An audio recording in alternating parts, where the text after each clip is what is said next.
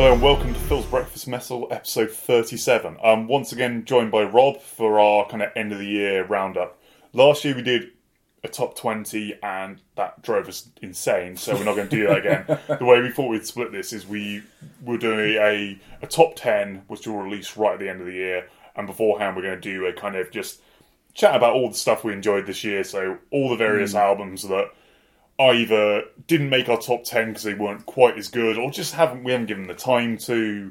So get in all the kind of great releases, but just not in that much detail. I think it's nice for us. Last year we found that, as well as being a bit of an exhausting marathon recording session, it also meant there were a few things we just didn't really get the chance to mention, and we were a bit burned out by the time we were doing honourable mentions. So it's nice to have that chance to just talk about all the interesting stuff that came out this year that, you know, maybe didn't reach the heights of everything, but was still interesting and is still worth talking about. And some of these albums are truly brilliant. There's a lot we'll be covering here that I would have no argument with someone just saying that was their absolute favourite of the year. Yeah. So the way we're going to split this up is I think we're going to do a bit of a breakdown by subgenre, because that's pretty fun, right? Okay, so no particular order. We'll jump into Doom first because we like a bit of Doom.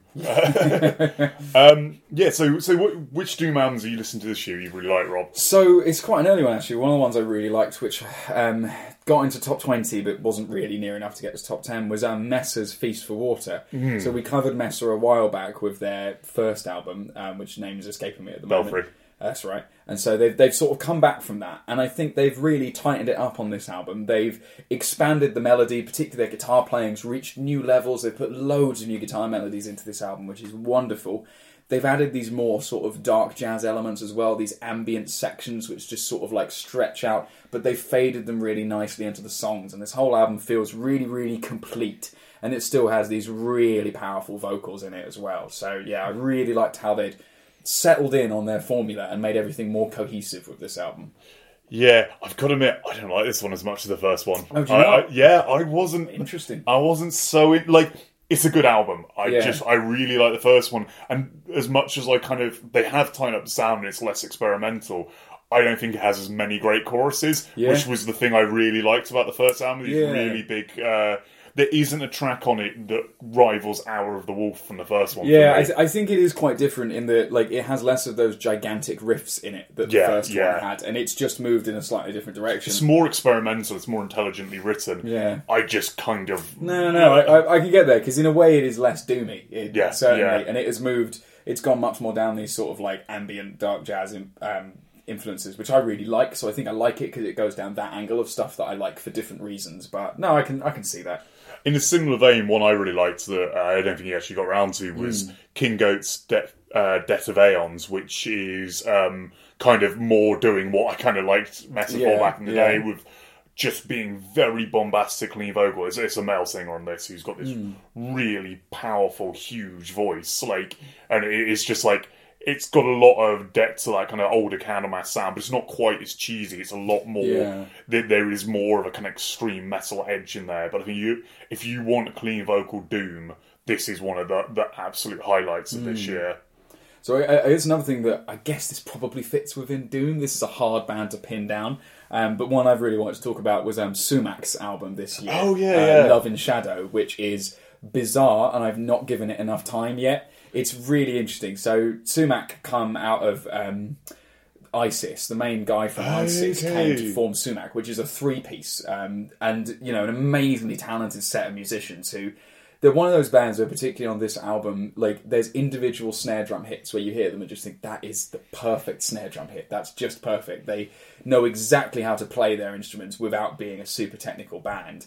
So this is their third album, and it's about an hour's worth of music, which they had mostly written before they were contacted by a Japanese experimental artist, Keiji Haino, who has previously worked with Boris and a few other groups and is interested in sort of metal and blues and various different music. And he invited them over to his studio to just sort of jam and improvise and, experiment. So they came over there with this mostly written material, and he encouraged them just to, in these sections of negative space between the songs, just jam it out and add some extended sections, and the result is really quite something. There are a couple of moments where I feel it doesn't quite work, but mostly it really does explore this space and creates this really weird, unpredictable album which still has sections in it which are, you know, very clearly written and articulated, and there's lots of ideas flowing through them, but then it will descend into these, you know, slow and super heavy bits where there's no guitar and the bass is just like holding down this horrible rhythm,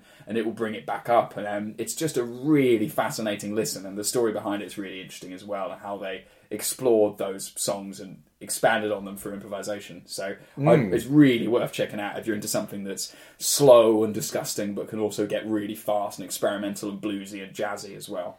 Yeah, I completely missed this one, so it's definitely one I'll be going back to. One, another one I've heard that Rob hasn't is Bast's latest album, Nana Angstrom, which is, I'd say it's more in that kind of Neurosis type vein, like the ISIS Neurosis sound, that kind of very slow burning, massive builds, lots of complex changes in pace. This is one I think I just regret at this point I've not heard enough. Like, yeah, it's definitely something that's going to be on great rotation coming up. Like, I highly recommend if you like any of that kind of, I don't know how you quite describe that in the Erotic sound, but if you like any of that kind of real building stuff, it's very in that vein. And it's more like that. It's not like how, you know, Mastodon have taken that sound. It's more in the kind of atmospheric end rather than the kind of more rocky, riffy end of it. That's been a real highlight. I suppose in Doom we've had, there's the recent Candlemass EP that's come out. With, completely not. So I've only given it one listen. That's the extent where it's at. With original vocalist back in Candlemass. How does he sound? So he doesn't sound the same as he does on Epicus Dumicus Metallicus. But... So you're saying in 35 years his voice has changed a bit. He's changed a little bit since those days. But yeah, I really liked it. You know, I gave it one listen and thought, this sounds like, you know, proper Candlemass to me. There's maybe a couple of moments where I feel it's a little bit too cheesy. Yeah. But, you know, it's Candlemass, and I'm very excited for that. The original vocalist, he sounds really good. You know, I think he's a step up, and he feels that traditional Doom vibe, and he still has a reasonably unique voice, like he did. So yeah, I'm very excited to see that back together, but just haven't been able to give it time. And I think hopefully they'll have an album out soon. So cool. I'm excited for that. No, that should be really good. There's a couple of really good on the more extreme end albums as well. Both Mournful Congregation and Hooded Menace have put out something this year. Hooded Menace is one of those bands where I always quite like what they do. Like, their albums are never like my absolute favourite thing. It's just, I'll put it on and be like, that was really good. And this one very much in that same vein again. And Mournful Congregation, The Incubus of Karma, is quite a good album. For some reason, doesn't click for me as much as their previous one, Book of Kings, did, and I can say why. And it's one of those things where, listening to stuff for this end of year list, I was thinking about the Funeral Doom, and there was that, and there was Evoken, which really stood out. And there was something about Evoken which just had it this unified piece and all these different elements. And Incubus of Karma is really solid. Like, it is a solid sort of, you know, slower Funeral Doom style album. Definitely some really interesting stuff in there. It just didn't hook in the same way that Evoken did. Yeah, one that I think missed the mark, but a lot of people disagree with me on, is Yob's Our Raw Heart. So I'm with you here. I think Our Raw Heart is a perfectly fine album and has some really good moments, but honestly, it's just good. Yeah. And I know that Beauty and Falling Leaves, which is the massive 16-minute track off it, which is very good, although I feel it's too long for the sake of being long, actually got into the Guardian's top whatever songs from the year. So it's really nice to see metal being given that recognition, and Yob are brilliant. Like, there's no denying that. That's the thing, though. They really took off, like, when...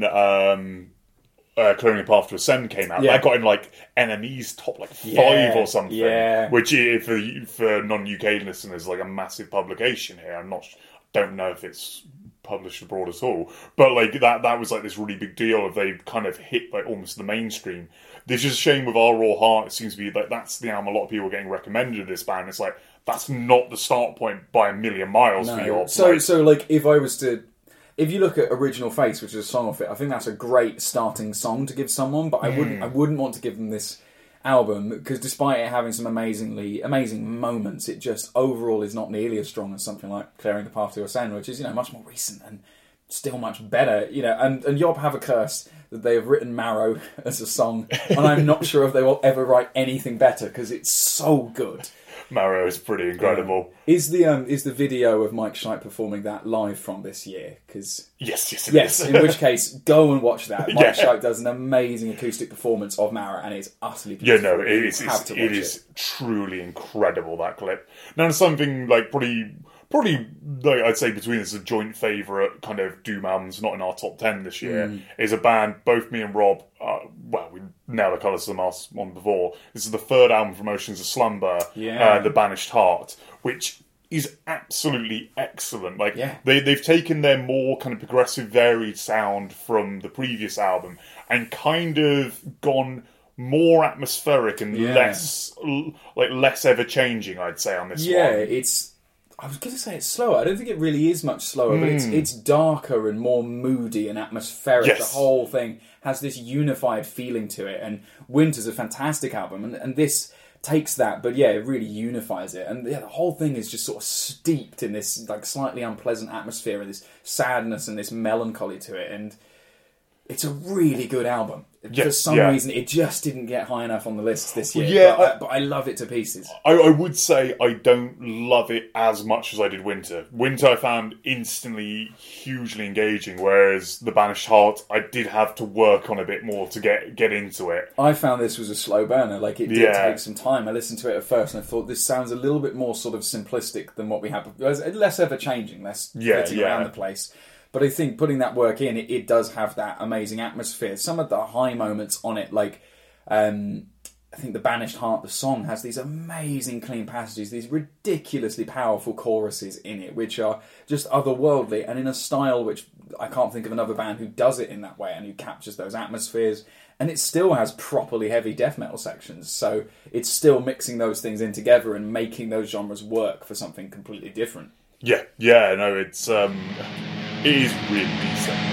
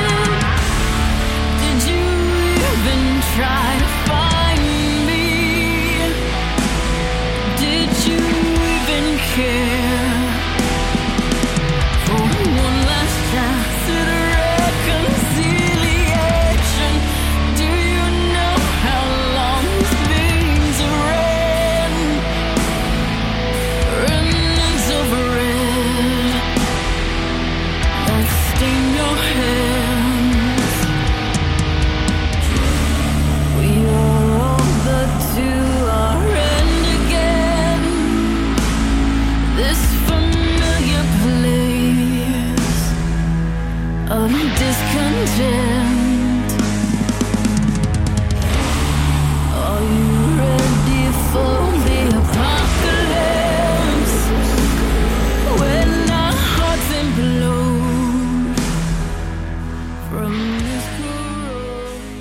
another thing, if we're sort of in the doom and slightly including post-rock in here, a thing I just wanted to mention, because it's quite good, but it's not my thing, is the Oceans and Phanerozoic 1 Paleozoic. Oh, I've not got around to this yet. This has been very popular this year. So I like it. I don't think this really fits my style of progressive music. Like, the vocals don't quite work for me, and there's a lot of stuff in it where it's like, I like it, but I don't love it, and I don't think it's something that would come in my top 20 or something. But it's certainly really interesting.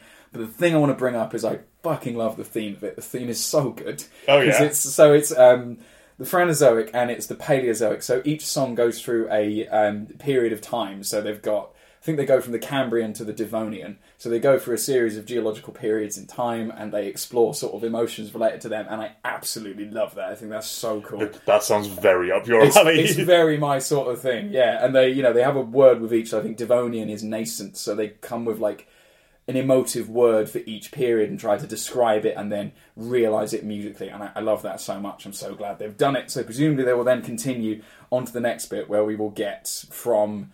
If we finish at Devonian, presumably we'll be going from Permian. Oh, no, we've got Permian on this as well. And I like that Permian's there, because the Permian is... I'm sorry. The Permian is the most metal thing ever, because it was the end of the Permian was the biggest mass extinction of all time, when 96% of marine species died, and about 70% of land species. This will come back in another album that I'll talk about. But, yeah, I just love the theme they've gone for with this, so I'm looking forward to more of that.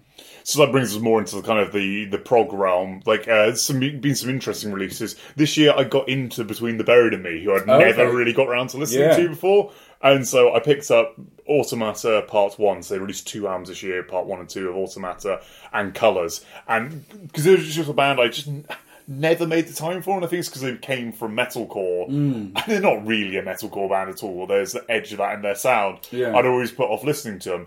Problem is, I bought Colours at the same time as Automata, and Automata definitely isn't as good as Colours. So my main description of it is, it's got some really cool, interesting stuff. It's some great sort of prog meets more modern extreme metal. But listen to their own stuff. That's interesting, because I've listened to bits and pieces, and it's never quite clicked. So maybe this is something to go back and explore. Yeah, interesting. So there's been a few kind of ones I've totally missed this year. Like I do not get... as a big fan of this band, I do not get the new Orphan Land album at all. Oh, okay. I don't know if I've only listened to it in passing, and it was at that point where it was quite late in the year, and I was just going through a lot of things that I knew I'd missed, and it didn't grab me really quickly, so... Yeah, fair enough. One that I got picked up really recently, which is a band I've been going for ages, and I've never delved into before, is Madame Morton's Marrow, which is kind of... It's that Norwegian end of prog, so, think bands like Leprous and so on, but it's like a really bombastic, over-the-top female vocalist over, like, on and off, extremely heavy riffs. Like, this album constantly has that thing of going, I was not expecting these vocals on these riffs. It has some incredibly weird vocal deliveries. Like, there's a lot of choices in this album that are totally left field and make me want to delve into more of their catalogue. I only picked up the album a couple of weeks ago, and it's all over the place. Like, every song sounds like it could come from a completely different album. There's backing screen vocals in places. It's a really complex, interesting modern prog album. And interesting. I definitely think one I want to spend more time on, and band I want to dig into further.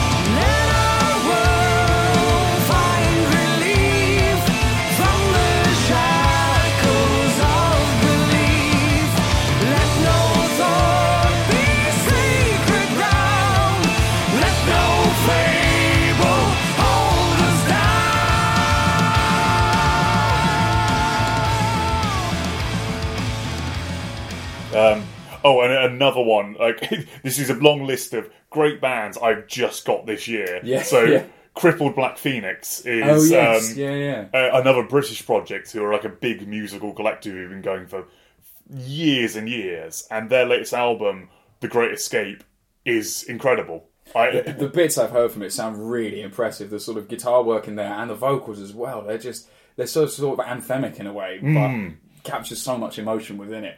Yeah, this is very much like, it's not a metal album. This is far more post-rock, but there's a lot of extremity to it, and it's just complex and ever-changing, but in a very subtle kind of manner. There's just, so many interesting choices, and just, they're just a band like I'm really, really impressed by, and I think something I'd be really like interested to delve back further into. And again, it's one I just came across a bit late for it to kind of be like one of my absolute favourites this year. But I'd like to see how much the rest of their stuff is like this, but the amount of variation and stuff going on in it, I was really impressed. Okay, cool. Another one which, and this is one that I'm probably going to talk about at some length because it's one that I find really interesting, is Khôrada, with their first release, Salt. So Khôrada are really interesting. They are formed from the breakup of Agalloch, with Don Anderson, Jason William Walton, and Aesop Decker from Agalloch, who joined up with Aaron John Gregory of Colours and Giant Squid fame, who came in to play guitar and sing vocals for them, and do all the other weird vocal stuff that he does. So they pulled together this album, and the idea of it was, reading some interviews with them, it was to go in and do something like they'd never done before. So Don Anderson is working on the new Sculptured album, so for sort of progressive death metal. They're coming back. Yeah, so that's all happening. For sort of Giant Squid stuff, Aaron has said that they'll be putting something out maybe in 5 or 6 years or so. I thought they were completely done as well. So they're on hiatus, but he said they might be coming back in a while. So all of these other musical things are happening. Agalloch has reached its end, that all finished. And they came together and said, look, we want to do something completely different and just do something weird. We're covering all these other bases, so let's just go wild. And they've created something that is completely different and was one of the hardest listens I had of the year, because I'm a huge fan of Agalloch, a big fan of Giant Squid as well, and I came into it and I didn't know what to expect, and it's really weird. And then, the first song they released, Ossify, it starts off with these like keyboards which build into this sinister sort of moment, and then there's this like weird sort of almost poppy groove which comes in with Aesop Decker playing some quite simple drums over that, but it's really grown on me, and it's a really interesting album. It feels super live and super together, and they've started playing live now. They're supporting Yob. I've seen a couple of videos, and it looks just as sort of high energy as Don Anderson always looked when he was playing with Agalloch, which is hilarious for the English lecturer that he is. But it's a crazy record, and it moves around through all sorts of different moments, through things that are sort of like experimental black metal to weird poppy stuff to these giant spiritual moments of loads of keyboards to like weird and gothic bits to rock, and there's bits where you think that's a very clear Don Anderson guitar bit which you could hear in Agalloch or you could hear in Sculptured, and then there's bits where you think, well, that riff sounds like more like it's come from Giant Squid, but they've remixed it together into something that's completely different. In the first 10 seconds you'll hear a trumpet. And it's got cellos and keyboards and all this vocal layering. I absolutely love what Aaron John Gregory does with his vocals. He has a very unique style of delivery, and he'll use these sort of like low, more guttural things on things like Water Rights, whereas he's got this like really unique high voice which I really like, and is very expressive in a way. He has a very strange singing voice. He does, but it gives the whole thing a completely different feel. There's some fun descriptions of it as well. Aaron has said that if this was a movie, it would be the original Mad Max meets Jurassic Park meets The Road. I don't even know what that means. So I think the whole album has sort of an apocalyptic feel to it. Anyway. It's a lot of it is about, the changing world, recognising problems that exist in the world, particularly in regards to climate change and where I think Aaron lives. The sea is sort of coming in California, and they're thinking of what to do with these buildings that are soon going to be underwater. And he talks about things like Donald Trump being president and the world in which his kids are growing up in. And, them setting up bits of California for more oil drilling in a planet that is already dying. And a lot of the parts of the album are exploring him as a father thinking, right, so what is this world that they're, going to grow up and live in? And one of my favourite quotes from this is that He said that when he was first brought in as the singer, he spoke to Don, and Don said to him, "Look, this record isn't going to be about oceans and sharks and shit." And he said, "Well, Giant Squid isn't actually about that. It's actually using that to interpret the human condition." So I'm not sure I can see that. There's some good explanations of the song "Neonate," which I can sort of see where he's coming from. Okay. Yeah, I've talked about this a lot. It's got some really great stuff. Fantastic performances from people like Aesop Decker as well. Yeah, Aesop's drumming on this is excellent. Comes out of an amazing aggressive punk feel, which like really brings the whole thing alive, pulls all these genres together. And just does something really, really interesting. And the idea of salt, it's called salt, partially because of the sea in California, which is eating up all of the places where they live. And if, you know, once all the water is gone, once it's all evaporated and everything is dead, what have you got left? Salt. That's so amazing. It's a fantastic album. It's really odd, and it's, you know, it's just something completely new. I'd strongly recommend going to check it out. Yeah, I really like this one. I've just, again, it's something I need to listen to a lot more because it is so complex and so alien to what I'm used to. Like, this isn't one for Agalloch fans to just jump into. I think a lot of Agalloch fans will fucking hate this. I think they will. And I kind of love that they just went, no, fuck it, we're going to do something we like and just, you know, purely express it.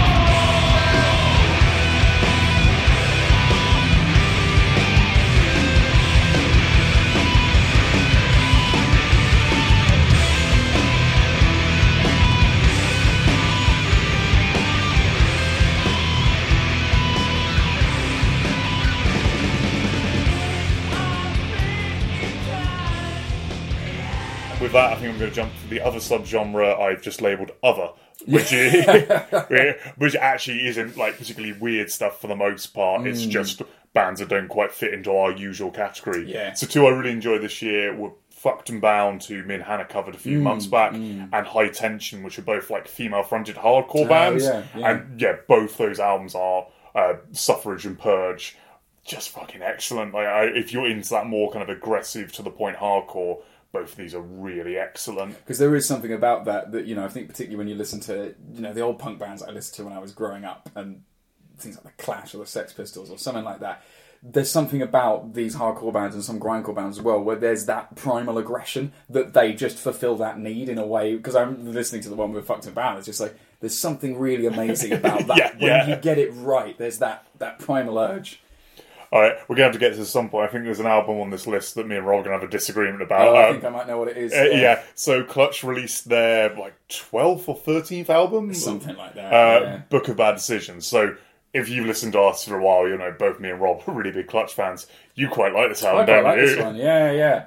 I've heard that this household might not approve of this album. But I hate this album. Really? I really don't like it. I couldn't really put my finger on my problem with it, but much like Orphan Land's album, they're a band I really like, and something about this, I've never finished it. I've not actually got to like...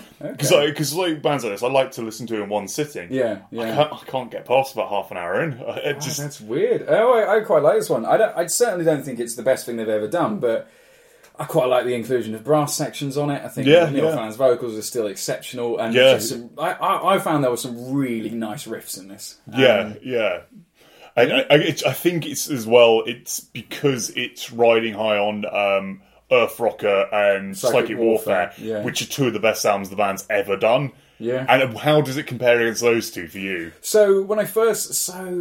I found that actually the one before this, Psychic Warfare, was a little difficult for me. Yes. When I was getting into it.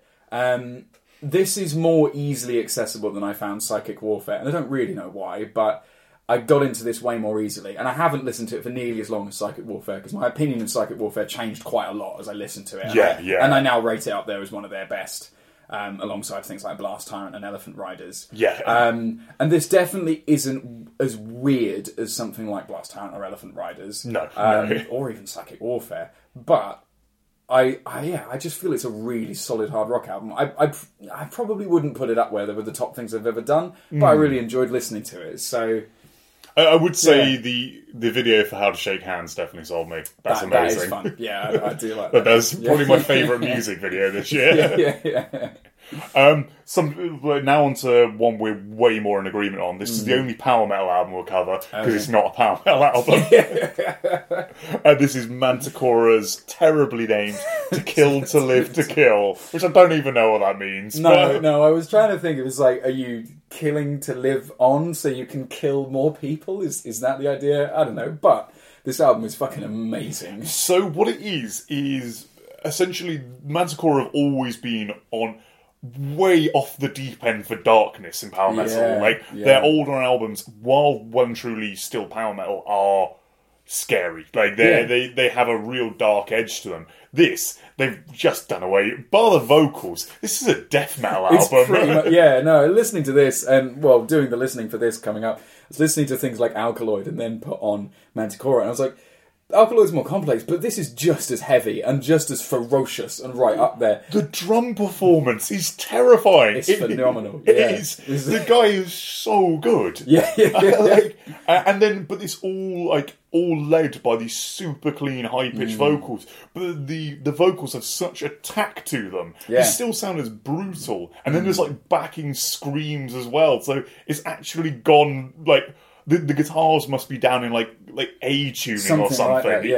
But it's properly heavy power metal, so it's really putting that power the central of it, and it's such a brutal listen in a way which you don't expect for a band like this. And I love that they're doing this and they're exploring those sort of boundaries of power metal and doing something really interesting. And the guitaring's insane on it. The solos, it's ridiculous. Some of the solos are utterly unbelievable. The massive problem with it is just.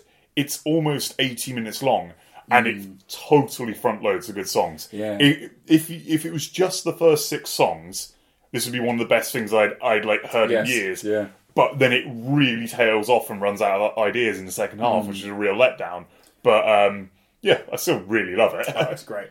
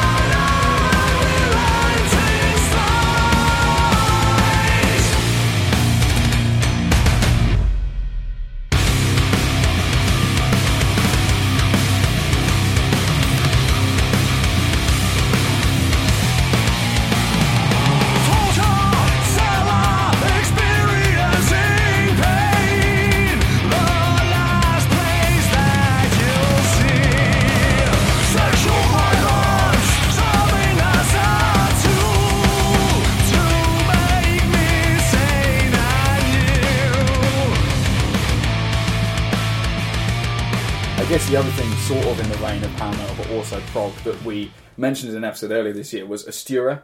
Yes. With The Room. And as we said then, like, this is an amazingly ambitious, fascinating album, which perhaps suffers from some of the same problems, that it's really long and maybe loses it a little bit towards the end. But the bits that it gets right, it gets so right. It combines this sort of amazing film score style orchestral music with this like progressive power metal, with two incredible clean vocalists at the front of the whole thing. Thomas Lang on drums, so it's an amazingly sort of instrumentally tight performance, but just builds these like sonic landscapes which are so big and so, yeah, like bringing both power metal and progressive music and film scores together, you know, creates the biggest thing you've ever heard, really. Yeah, definitely. All right, one final one I want to get to, which I can't really classify what genre I put it under, probably more hardcore, and I don't know if you've listened to this, is the third album by the band The Lion's Daughter, Future Cult. Yeah. This is quite an intense listen. It's a kind of mixture of John Carpenter-esque keyboards, like horror movie synths, over really heavily distorted, like extreme kind of hardcore music. It's great. Like I love that combination. I love that someone has thought to do that. And listening to it, yeah, it is that thing when we mentioned it with bands before, where you listen to it and it feels like, you know, a movie of some kind, or feels like a horror movie. And this has that feel, but then uses a completely different, like really aggressive musical language to put it across. And I love that people are taking those sort of elements and adding them into heavy music. Definitely. I really love this album. Like, because of the very simplistic keyboards, which are right up in the mix, it's super catchy, despite everything being so distorted and harsh behind that. Like, there's distortion on the vocals for, like, the entire album. The drum performance is just... Like, if you remove the keyboards, this would be a very heavy and oppressive album. Yeah. But with them, it comes back to kind of quite catchy and accessible. Yeah, it's definitely something I really loved. And the whole aesthetic they've gone for as well, like... The album cover is a very strange photo, and it's one of the better ones for going through the lyric book of just like, it's fucking weird art. It's a bizarre album, but no, I really enjoyed listening to this one. Just, yeah, like a real sort of breath of fresh air of combining new things that I hadn't thought people would combine.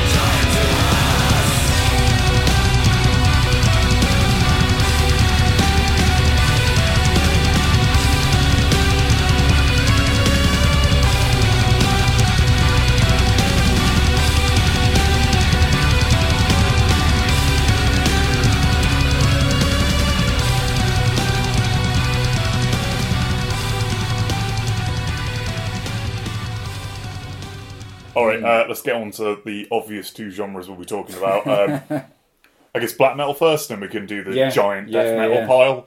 The stack of death metal. So have you got any like black metal albums you've really loved this year, like in the more traditional vein? So most of the stuff that I listened to this year came more under death metal, with black metal as an addendum on the side. So I mean, Panopticon was the one that stood out, but we will get into that in the next episode. So No, there wasn't a huge amount else, actually. So okay, because one for me that I absolutely loved was the new Selvans album, Phanerozoic. Like, so these guys have been around for quite a while. I've got, at the start of this year, got super into their stuff. They're on avant-garde music, which is a label I really love a lot from, and they're one of the real highlight bands. They're taking that kind of, it's folk-influenced black metal, but in a very lo-fi, proggy kind of way. So it's like a folk-influenced black metal that occasionally goes 70s prog. Yes, saying that, I did listen to this one, and there's the weird psychedelic bits that will come in sort of out of nowhere, and it's sort of, I think, when we were coming something like Orensi Pazuzu, where you have those like psychedelic elements brought in, and it can help bring out different elements of the black metal that you get, and exploring it and getting new parts out, because the psychedelic stuff can be quite scary, but it can also be quite cheesy, and bringing that in is really interesting. And Selvans definitely sit on the cheesy end of it. So they're not trying to make anything that isn't very kind of catchy and engaging, but just doing it with very traditional raw sounds. Like this album has a really, and all this stuff has this kind of really nice natural tone to it. It all feels a little bit Wolves in the Throne Room, but if that was just a bit weird and folky through 70s prog and folk, it's just a really solid band.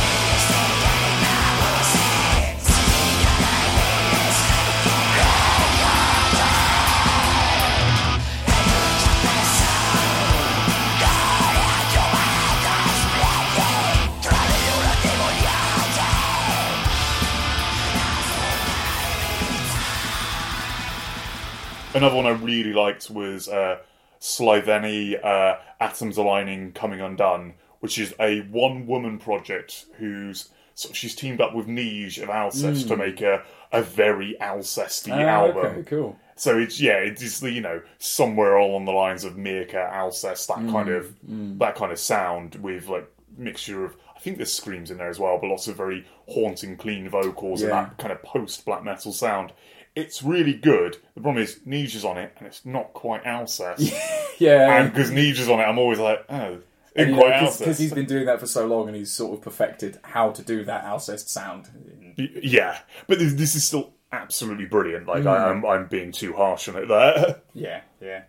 I guess the other thing that I did listen to was the new Ishan album, which again was really interesting. Ishan is still doing really interesting things, and... You know, he's one of those people who I find really interesting, because a lot of black metal stuff ends up with a sort of elitism in it towards certain types of black metal, and that you can't go away from this, because this is, you know, what true black metal sounds like. It has to be lo-fi, it can't have these extra elements in it, it can't do weird proggy stuff.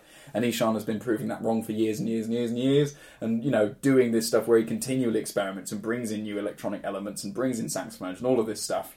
And I did enjoy this album. It just didn't do anything groundbreaking for me. Yeah, I've got to admit, this is one I picked up and put down very quickly. I really liked the first track with like Tobias's really fast drumming on it. Sounded excellent. But yeah, I don't know.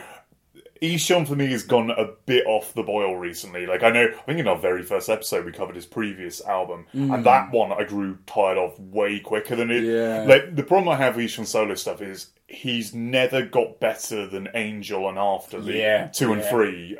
Like, and those have always just sort of the highlight, and everything he's done since. No, it hasn't really lived up to some of those like sort of amazing, like, weird guitars and gigantic saxophone hooks from After. It's just, yeah, and another band that slightly disappointed me this year, although live they are truly incredible still, but Wedgiedude or Vegan-Dude, however you pronounce the name, they released their third album, and there's something, it's still good, it's just, there's something lacking. It doesn't quite have the punishing atmosphere of the previous two. Yeah. So they've made quite a serious change to how they produced it. It's hard to quantify what isn't working the same, but I don't think it's anywhere near up to the standard of the first two. Yeah. But, you know, they are still one of the best live bands going, so, you know, it's a minor complaint. One I think we both really like this year, which is sort of black metal, the New Zealand Ardor. Yes, yeah, I'm a big fan of the New Zealand Ardor. So, you know, from their first, you know, small album that they put together back in, well, the first release was in 2016. You know, they've really expanded on it. He's brought in a full backing band, including two backing vocalists, and he's been playing live. I unfortunately missed them in Bristol this time, as I was out at a conference elsewhere, but they're around, they're playing live, they have a full band there, and now they've put together this full album full of, you know, taking the concepts that they experimented with on the first album and bringing that to a full length. 'Cause the first album really sounds like a very interesting, well put together demo. It's got, because of the program drums, because of the amount of changing elements, it's a bit all over the place, whereas this is far more kind of together, and it flows a lot better. It feels like a whole band playing live, because it is a whole band playing, and I actually made it to that gig Rob mentioned, and I'd say live is now where to see Zealand Ardor. The only problem I have with what Zealand Ardor are doing in terms of live is they're bringing really odd support. They brought like a kind of a really mellow post-rock but an instrument. Oh no, they had vocals, but it's really mellow post-rock as their support. And I was like, honestly, in terms of support, I think they would be better with like heavy black metal, because they are a heavy band. I know they've got a lot of the cleans and the chanting is their big thing, like the kind of the spirituals element, and that is a good hook to get people who don't know black metal in, but engage the black metal. Yeah, I feel Zealand Ardor, like, from the live shows I've watched as well, going to see them is like, you know, whipping a cult up into a gigantic frenzy to chant about, you know, a good god is a dead one, as for the first album. But, you know, it's that sort of thing. And their live performance seems to play into that, amazingly. So, yeah, I feel that would make sense. I mean, they're currently touring around the States with Baroness and Death Heaven, which will probably lead to great coffee shortages around cities, as every barista in the city is busy for a day. There was a high proportion of man buns in that that crowd. No, I'm really impressed by how heavy this album sounds at times, because it's got these bits that are just, you know, nice blues sections where Manuel's sort of, you know, singing these little blues spirituals that he's come up with, you know, some clapping or some drums, and then out of nowhere, this like guitar will start playing. You're like, huh, that's a bit weird. And then like it will go full into like this like heavy like black metal or like more rock influenced section. And yeah, like I love some of the lyrics that he's got in this. Like I can't remember which song it is. Ship on Fire, which is the beginning of that song. Like I love the little stories that he creates out of the spirituals that he has and out of the lyrics, and it's really fantastic. Bass playing on this is wonderful as well. Yeah, this is the other thing I really like live, and the bass was well up in the mix, whereas the first album doesn't even have a bass guitar on it. And that's like that, and the real drums are one really interesting change of sound. I'm still not sure if I like this more than the first one. I kind of love... I don't know, because I think the first one still has the best song, which is Blood in the River, because that song is, like, it is Zealand Ardor down to a T. Like, that song is so good. I think this album is more consistent just because they've got a proper lineup. They've tested the ideas out, because this is a new idea. It's not something that's been really done. And bringing it all together with a full lineup and touring it round, I'm sure, helps them pull that all together much more easily. And with the full band playing all the stuff, the two really gel together. Both albums really work live. I think for me, like my absolute highlight of this is the chorus to "Don't Look Away" or "Don't You Dare Look Away." It's really good. And that live, it's intense. Yeah, Manuel's vocals are still amazing. Like, he brings so much to it, so much charisma. He's got these great, sort of black metal shrieks, but his clean vocals and his, slightly distorted clean vocals are, I think, some of the heaviest parts of this. They are so heartfelt and so, powerful when you hear them. Morning might never come round these parts, I'm never gonna come up. Morning might never come round these parts, I'm never gonna come up. Morning might never come round these parts, I'm never gonna come up. Morning might never come round these parts, I'm never gonna come up. Morning might never come round these parts, I'm never gonna come up. Morning might never come round these parts, I'm never gonna come up. Morning might never come round these parts, I'm never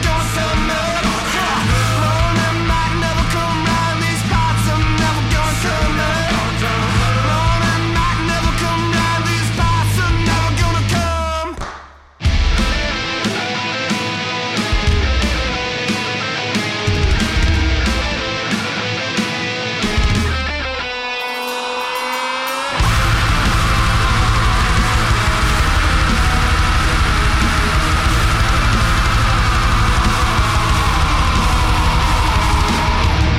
Don't you dare look away, boy. Don't you dare look away now. Does it hit it too hard? Don't you dare look away, boy. It's not too hard. Don't you dare look away, child. If you like your life, don't you dare look away, boy. For the fight to live, don't you dare look away now.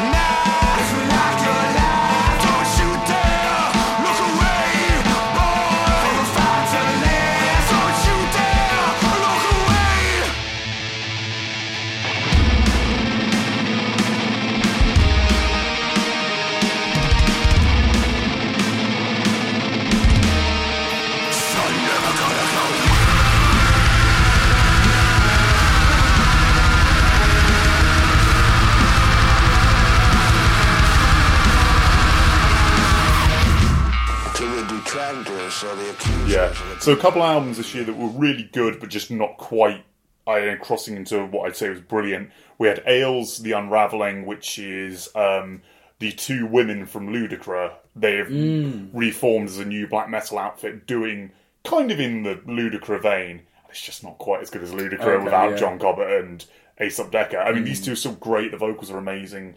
The guitar performances are really good. It was it's a pretty good album, The Unravelling. Necros Christos released a fucking triple album. Jesus. Which, Necros Christos is one of these bands where they're really pretentious, but their actual songs aren't. You know what I mean? Their songs, more or less, are kind of quite old school first wave black metal with little bits of death metal and a great production sound to them. But every album they do this, or at least the latest two, they do this thing of song. Song intro, Testament of the Ancients, Pestilence style. And I don't get it. I don't some of the intros work, some don't. And with this, it's 2.5 hours, and it's just if this was a bit more condensed, it would be incredible. Yeah, but as it is, it's just a touch overblown. Yeah, that structure when you're pushing well over 2 hours is sort of you really need to start trimming things at this point. Yeah, and then the final one, which is a more recent purchase for me, was The Secret's Lus Tenebris. The Secret are an American... I think they kind of came from a kind of hardcore metalcore world and then just turned the distortion up to 11. And they've made some really good albums. I'm going to be blanking the name of the 1-2 before this.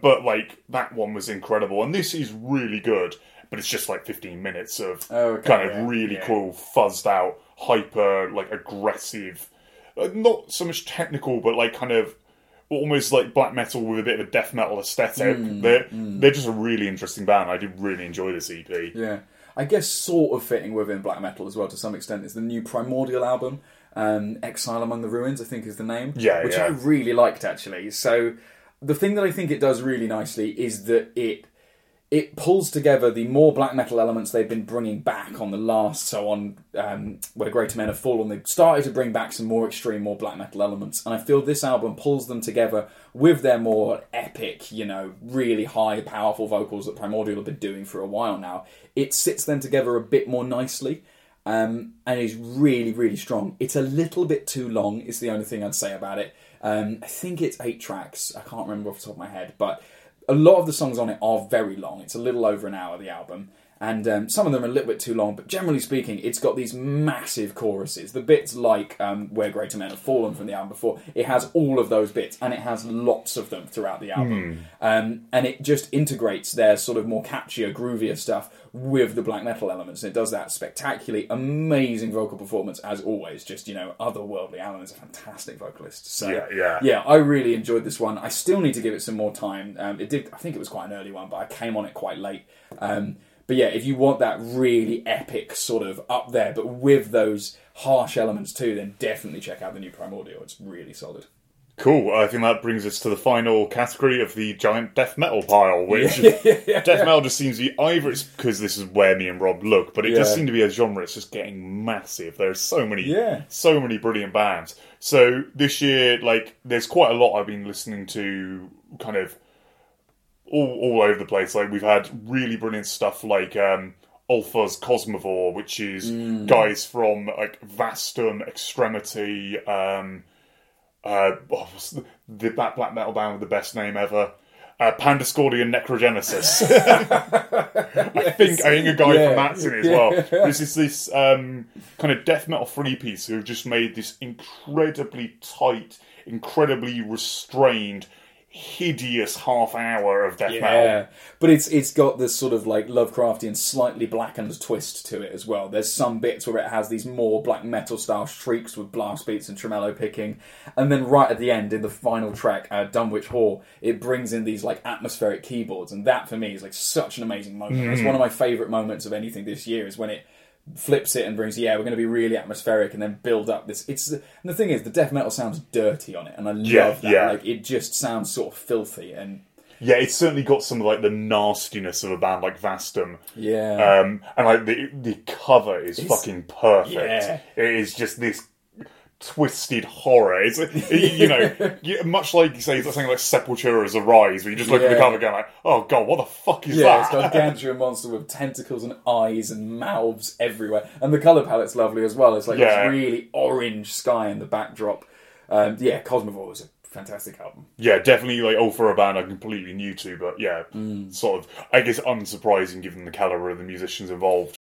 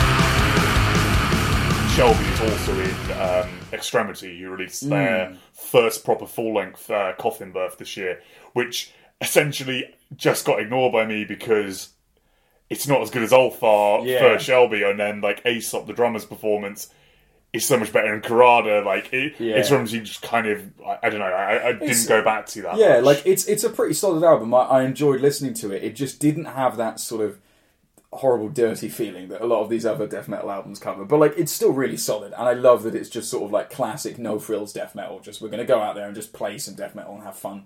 In terms of the kind of like more disgusting death metal, there's been a couple of really good ones. Abstractor's Cinerus Incarnate is a great, really dark one.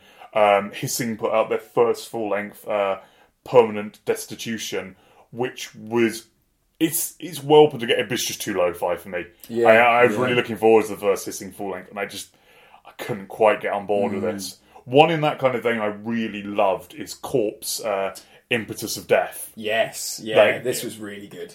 This is slightly less of like it's a bit more user friendly than those two. Like I had a fucking weird album cover. I love the cover. Well. I love the cover so really much. Cool. Like it's very unsettling. It's this like weird spider like creature, and it's just like it's very riff heavy, but it's got this huge production sound to it. Like the way the guitars are mixed is really fucking crushing. Yeah, and like some amazing low death metal vocals on it. Yeah, just one I need to give a bit more time, but really enjoying so far. Along that line as well, we had Tomb Old, which has been talked about a lot. Man of Infinite Forms, which was brilliant. Like it had the same thing that Ulfar had, possibly even more so, of just sounding disgusting. Like. It has that death metal guitar tone where you hear it and you go immediately, right, I love that guitar and I'm happy with whatever that guitar does. But it's a really interesting album which is in a way sort of no-frills death metal but has this massive energy to it, and it's constantly moving around and doing new things and is still at the same time sort of crushing and aggressive but feels really live and like you're in the room. And this is one of those things that there's a few other albums that I've seen on other top 10 lists this year where I've listened to it and it's sort of death metal and extreme metal albums where I've thought that production's just flat. You know, it's really clicky and I'm not feeling anything out of it. It's just sort of heaviness for the sake of being heavy. Whereas these albums like Tomb Mold feel alive and lived in, and the name suggestion, a bit disgusting and stuff like that. So I love that stuff is still coming out en masse. Like there's loads of that. I think another one in that vein, which I think you particularly really love, was Of Feather and Bones, Bestial Hymns of Perversion. Yeah, this is one like I've struggled with all year because it's really uncompromising, unsettling, and right up there and. It feels like you're going to be attacked by this album at some point. Like it's a really sort of the guitars are really brutal and the vocals are guttural, and it will just like break into like early death style blast beats and stuff. And it's a really decent album. But I have exactly the same problem I have with Kingdom Disdain by Morbid Angel last year. Of the drums are so loud in the mix, I find it a bit overpowering and a bit hard to listen to. Yeah, because when you first listen to it, you are immediately struck by that, and you have that just instant sort of oh god, yeah, that's happening. But yeah, after a while, it becomes a little bit more difficult to pick out the other elements, and it's not quite as much balance as there could be. Yeah, but still, just like a great unsettling death metal experience. Truly, yeah. We should probably move into some of the kind of like decent tech death this year as well, because there's been a load of that. One that I think will be top of a lot of people's lists is Horrendous's Idol. Yeah. This album is really decent. If you like your old school kind of like atheist pestilence, that kind of sound, Horrendous have really made this great leap as well. Because I think they got a new bass player in for this album, and the thing that's changed between the two is like. There's this crazed jazz bass playing under all the riffing. Like, it's one of those wonderful things where the more you listen to it, like you don't notice it at first, and then as soon as you've noticed a little bit of it, you go back and listen to the whole album, and you think, God, it's everywhere. You just missed it. And it's this whole extra element which, on further listens, you get to unpick more and more and more. And I love that out of an album where you just get more every time you listen to it. Yeah, it's one I've really loved. I see the one thing that kind of lets it down slightly is the vocals are just fine. Yeah, I really like the style. I feel it could have used a little bit more variation, I suppose. I think the problem is it's that thing you have with that kind of band where the vocalist has to have an eye to the fact he's got to play guitar at the same time later, so can't really stretch outside those limits. You can't do the kind of older cryptopsy thing where there is no rhythmical coherence in the vocals and the riffs. Yeah. But yeah, and it's got an absolutely brilliant album cover. I love the album cover for it. Yeah, it's really sort of these crosses everywhere and really this alien face. The kind of burst apart alien face. That one I really like. In a very similar vein, actually, the band Moss Upon the Skull, I think this is their debut album, In Vengeful Reverence, is very similarly kind of aimed at those kind of fans of that old school tech death, like, you know, the technical metal from in the day. And I'd say he's really up there with this one of just being massively complexly written, lots of great interplay between guitar and bass, not being too much like Idol actually is, and not too self-indulgent. And then also both these albums have little bits of clean vocals, which really add an interesting manner. Particularly when you're going down that thing of like Atheist and Cynic and all these old technical death metal bands, it's nice to see that in there as well, that just extra sonic element. Yeah, definitely. I know, I really enjoyed both of these. I don't know which one of the two I really prefer, but yeah, those are really decent.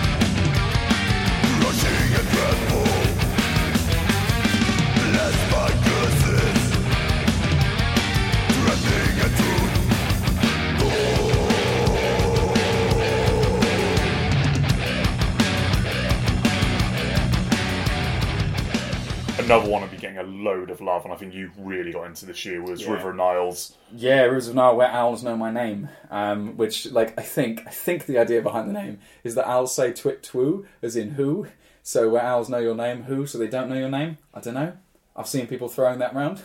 I hope it's not. That's terrible. So yeah, this is a really interesting one. So I heard bits and pieces of Rivers of Nile beforehand, but they'd never really clicked with me. But this album's really, really good. It's huge and sprawling. It's got loads of like weird diversions. It includes saxophones into it. Really great riffing. Like there's some really catchy riffs which will then evolve into these giant passages. Fantastic drum performance on it as well, particularly on songs like A Home, where you start off with this really catchy riff and then it builds this like really energetic drum performance in. My only slight criticism is that the drum sound is okay. There are some points where you've got really fast double bass where it just becomes too clicky and it doesn't feel... Yeah. It just feels a bit wrong. It doesn't feel as heavy and as live as it did beforehand. But great vocal range as well. Loads of clean vocals on this, included with the saxophones and stuff. I love their singer's voice as well. The sort of harsh vocals he has, fantastic. Like adds so much emphasis to stuff, so... I really, really liked this one. And a really interesting bass playing that cuts through. Not quite as jazz-influenced as, say, Horrendous, but there's certainly something there. Yeah, the bass playing is really nice. It really gave all of their all of the different bits had a chance to shine on it, because it's a gigantic album and it's got so many twists and turns in it, but it's, yeah, it's really worth listening to. And I think, yeah, a lot of people really picked up that this was a highlight release of the year. Yeah, and I would say exactly the same problem Rob has, is I'm just not in love with that drum sound, and that does start to grind on like a bit towards the end of the album. It's a shame, because the drum performance is phenomenal. Yeah, I love God, you know, he's excellent. Yeah. Yeah. And looking forward, we're going to see them live supporting Revocation on on Tuesday, so that should be really good, along with Archfire. Another thing that came out in Death Metal that was really cool was Monstrosity's album, The Passage of Existence. I love this one. This is like punishing death metal, but interesting and weird and really inventive riffing, which is just sort of moving around all over the place. And there's bits of it that remind me of, like, Lamb of God, but really good. There's bits of it that are sort of like these... The vocals are phenomenal. I really love the vocals on this. There's bits of it that remind me of Randy Blythe, with riffs underneath it, which almost could be a Lamb of God thing. But then they'll, like, switch it up and they'll go into a really fast death metal riff, which is something that, you know, Lamb of God have never really approached. So, yeah, I thought this was... I loved it. It was... fairly straightforward, but really inventive. I think Monstrosity have always been quite a straightforward band. Like, so I got into them when their last album came out, which I think is like 2008 or something. I thought they were done. So this album was really exciting, because I thought Monstrosity were just gone. Like, as most people know, this band is like breeding ground for members of Cannibal Corpse. Yeah. So they might be losing a guitarist soon. But yeah, so like Passage of Existence really like lived up to where they left off with Spiritual Apocalypse, I think was the last one. And it's very much in that same vein if you've heard that one. So it's this quite clean death metal. But just with really excellent performances, amazing guitar solos, really good guitar work on this. That's the thing, and the riffs are so inventive as well. They're like every riff on it's interesting, and I love that. I find the drummer really interesting as well. I think he does this more on the previous one, but there's lots of stuff where rather than doing one snare hit, he'll do four. The whole time, like, the snare beat would just be like... there's a lot of little fills like that where it's a little bit sort of staccato, where normally you'd have a couple of hits and you're like dullet instead. There's just a lot that's quite engaging about this. Trying to think what... Oh, there's one I found yesterday that's absolutely amazing. Oh yes, this is Obliteration Cenotaph Obscure, and Obliteration, I got really into them back when Necrosalms, the second album, came out. They do this amazing... They're like a Norwegian death metal band, which is quite a rarity. But they do this amazing, horrendous, like, old-school death metal, but definitely through that lens of trying to make it weird and creepy. Mm-hmm. There's a lot of, like, Finnish death metal influence mixed with kind of some of the Swedish sound, like, and the new album I've only listened to once, obviously, but really feels like it's carrying this on. Guitar tone's incredible. It's definitely one of those ones that I'm gutted I've just noticed. Yeah. I guess in sort of slightly different death metal, there was the Monolith Death Cults, V2, which, like, from the singles that came out, which was The Fist of Stalin and something else, I didn't quite get it, but I've now had a chance to listen through to it a few times, and I must say it makes so much more sense as a full album. And I love that they're continuing on the completely ridiculous route of bringing in weird voices. They've moved on from Optimus Prime to having a pretty good David Attenborough impersonator on it, and it's really funny. So, like, Monolith Death Cult, I think, are more and more leaning into the slightly comic direction, but comic mixed with, like, this really hefty modern death metal with lots of epic orchestral kind of overlays, which is about Stalin's Russia, so it is still, like, as always, they've dealt with really heavy subject matter, about as heavy as you can go, and this album's, you know, leaning more atmospheric and with more, like, sort of keys and samples and stuff like that, make it bigger and sound huge, less sort of the technical death metal, but it does get a really sinister vibe at some points, which I really like, in this big atmospheric machine that they've created. I'd say I definitely think this is a huge step up from Versus, which I wasn't quite so into.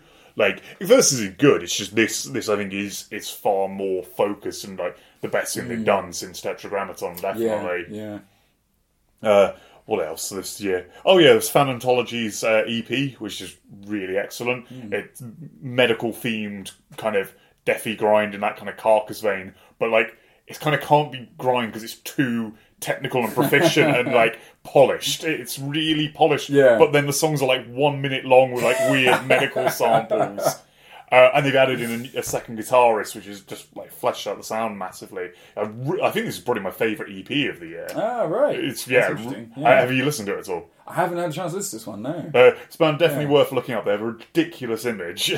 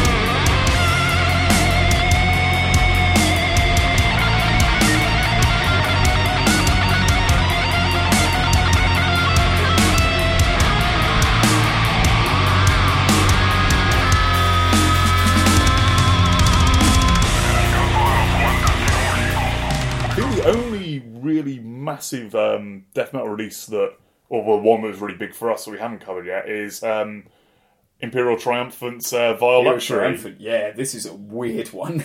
So Imperial Triumphant take the sort of death metal vibe of bands like Ulcerate or Portal or something like that, and mix it with like New York style jazz. And like those little hints of black metal that you get in bands like Portal as well.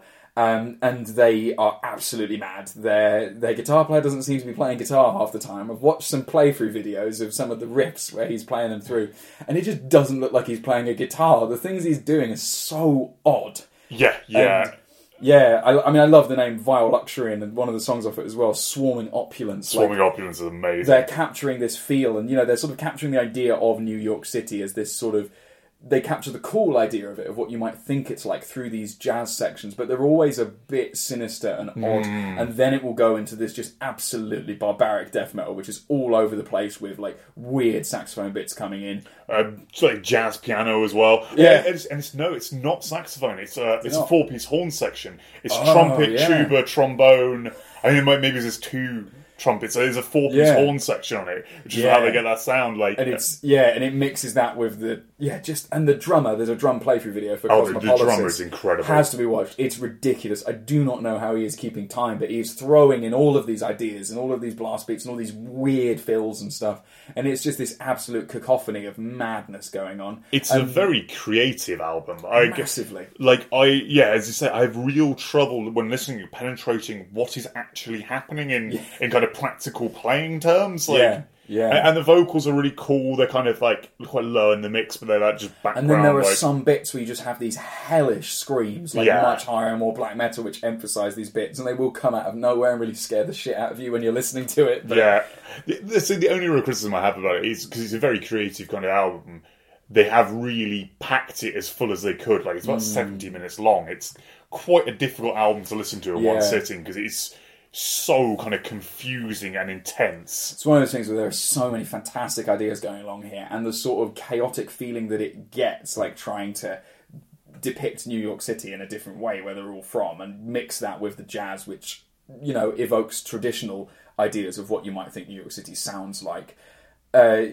it feels like it could be a little bit more condensed because it is throwing so many weird ideas at you, and it is difficult to process. But I love that there are bands like Imperial Triumphant who are doing this and going in all these weird directions and creating things that, you know, you'd show this to someone who isn't into metal and they wouldn't think it's music. But I love that people are pushing the boundaries of these genres. And they have an amazing aesthetic as well. I really want to see them live because they play in these like these kind of black robes, wearing these kind of metropolis style, these like golden Statue of Liberty style masks. Yeah, they're really cool.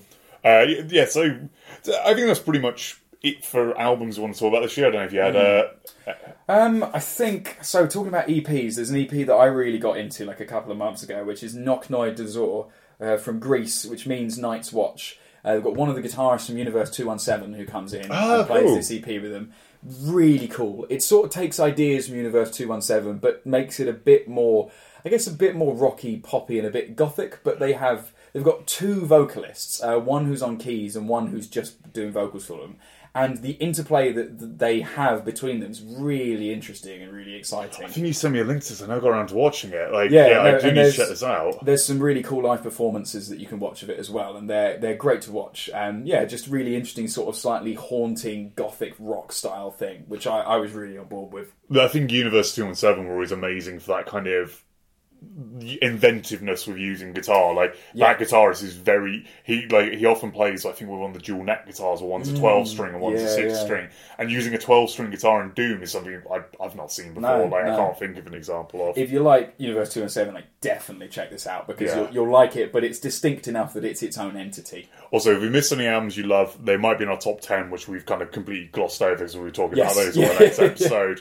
And there's probably loads we just haven't heard yet. There's loads of stuff we'll have missed. There's ones I've probably missed off this list that I want to mention. But there's some that I've noticed that I completely missed them coming out. So Haken have a new album out, which I completely missed. It's over there. I have a copy of it for my mum for Christmas, but I haven't actually listened. But I've only managed to give the new Unleashed a single listen, and not really enough to talk about it. I don't have enough to say, but I should have. There's loads of stuff out there. Then I completely missed Obliteration till last minute as well. So we were going to do a quick thing of some other awards of the year. I don't know if you've got anything. Yeah, and there's a few things just to talk about first. I think there's been in terms of what's happened in metal in general, there's a couple of bands have disbanded who I just wanted to highlight. So Rush have finally stopped, and I'm fortunate enough to have seen them a couple of times before. They're amazing, but Rush have finally called it a day, so I think that sort of marks the end of an era for progressive music. They're so influential on many bands that we've talked about today and many bands we will talk about in the future. Devin Townsend Project has also gone on hiatus, sort of probably forever. So Devin seems like he's done with it, but you never know with these kind of things. He's an unpredictable man. Bands that have reformed, Vometry and Tanagar Cavalry. So that's exciting. I didn't even know Tanagar Cavalry broke up. No, did I? I swear they released an album last year. That was a short breakup. So I don't know, but that's exciting. I'm looking forward to that. I'm fucking psyched about Vometry being back. I really want to see him live. Yeah, couple of additional things. Judas Priest released an album this year.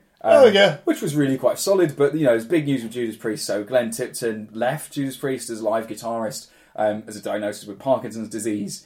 Another sort of sad things that happened of this year. Dave Holland, who played drums on British Steel and Screaming for Vengeance and a couple of other Priest albums, passed away, as did Fast Eddie Clark from Motorhead, Vinnie Paul from Pantera. Those are the ones that really stood out to me. There were quite a lot of other ones. It's always sad reading when you look back through the people we've lost this year. I think particularly bands like Judas Priest is that they are just getting on a bit. The thing is that I don't know if I mentioned Bloodstock. Glenn Tipton did join him on stage for the encore. He played guitar for the encore. Whereas he had Andy Sneap filling in beforehand. But it's definitely so I did enjoy Firepower. I've seen it on a lot of end of the year lists. I want to say it was quite.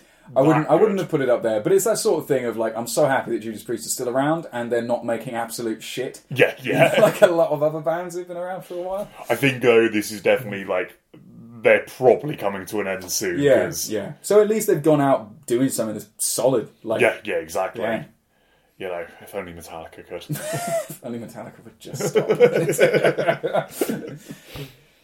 So I guess we can get onto the awards now. Oh, yeah. I can't remember even what categories I gave for this, but... So we have Best Album Cover, where I've got a bit of a two-way tie, and I think we agree on one of them. Yeah. So I really love the Evoken cover for Hypnagogia. It's got this sort of barbed wire with this owl sitting on a fence post, and the whole album's about World War One. So I just find it so evocative. And I think you were saying it's by the same artist who did Infrared Horizon. Yeah, which I fucking love. One of our favourites from last year, so... Yeah, for me, it's, and I think you mentioned as well, is Sai's Heir to Despair, which all I'll say about it is, it doesn't look like much on first look, just keep looking at it. It's really good. It's one of those things that it evolves as you watch it, so just you've got to look at it. Yeah. We then have most ridiculously named things. So I've got a bit of a list here. I don't know if you have any. No, I didn't actually find many out for this in the end. So Black Label Society released a Greatest Hits album. And they went for the clearly most inventive pun with that, which was Grimmest Hits. Just thinks a bit of shit. It's dreadful. Phil Anselmo and the Illegals released an album which I think they think is a really clever title, but I don't think means anything. It's called Choosing Mental Illness as a Virtue. Yeah, that doesn't work. It doesn't mean anything, but I'm sure they think it's very clever. We have someone who we've mentioned before, Manticora, who are fantastic, but their album is called To Kill. Yeah, we already brought up how that doesn't make any sense. Lair of the Minotaur released an album which is just a dumb Dragon Eagle of Chaos, which sounds like someone who's translating D&D things from a different language. Yeah, it really does. I don't know, maybe it's quite fun, but yeah. And then my final one, Five Finger Death Punch released an album called And Justice for None. Which is probably the least creative thing I've ever heard, and I've listened to their music, but... I'm sorry, that's mean, but it's a dumb album title. Yeah. So I think we've already basically covered Best EP. For me, personally, it'd definitely be Phantologies. I won't attempt to pronounce the name, but... Yeah, I would have gone with Nocturne du Jour for that. Yeah. Best Debut? Best Debut. Best debut would probably be like stuff we're going to in the top 10. We've got two debuts in there, and there's just the fight of do supergroups count? Yes, yeah. But say Moss Upon the Skull is definitely up there as a really strong debut album. Yeah. I would put Khôrada up there as well. I really like that one. Yeah, Khôrada though I'd say is cheating because those guys have. It's like you can't do a debut album if you've already released 10 albums. I suppose. Best live shows. So, I think we've both got one. So, obviously, me and Rob get to see loads of stuff live. I go to a gig probably twice a month, something like that. And actually, we were playing live with our band a lot this year, so we saw loads of cool stuff Necrot was a particular highlight. Yeah, actually, Necrot was one of the ones I had down. Damn him as well. Partially because they were both fantastic, and I haven't seen either of them before, so it was amazing. Partially also because you get to play with them, and that's an amazing experience. And actually, the Damning gig was headlined by Raised by Owls, who are really fun live. They had a wall of death based on whether you pronounce scone, or scone. And that's the most middle-class death metal experience I've ever been part of. That was fucking amazing. It was really badly weighted to one side. Yes. I can't remember which, actually. But... so that was great. One I saw right at the start of the year, who were one of the albums I really loved last year that didn't quite get into our top 20, was Amun Ra, being supported by Boris. Boris actually really great live. I hear they're very hit or miss, but supporting that, they did a really brilliantly apocalyptic show.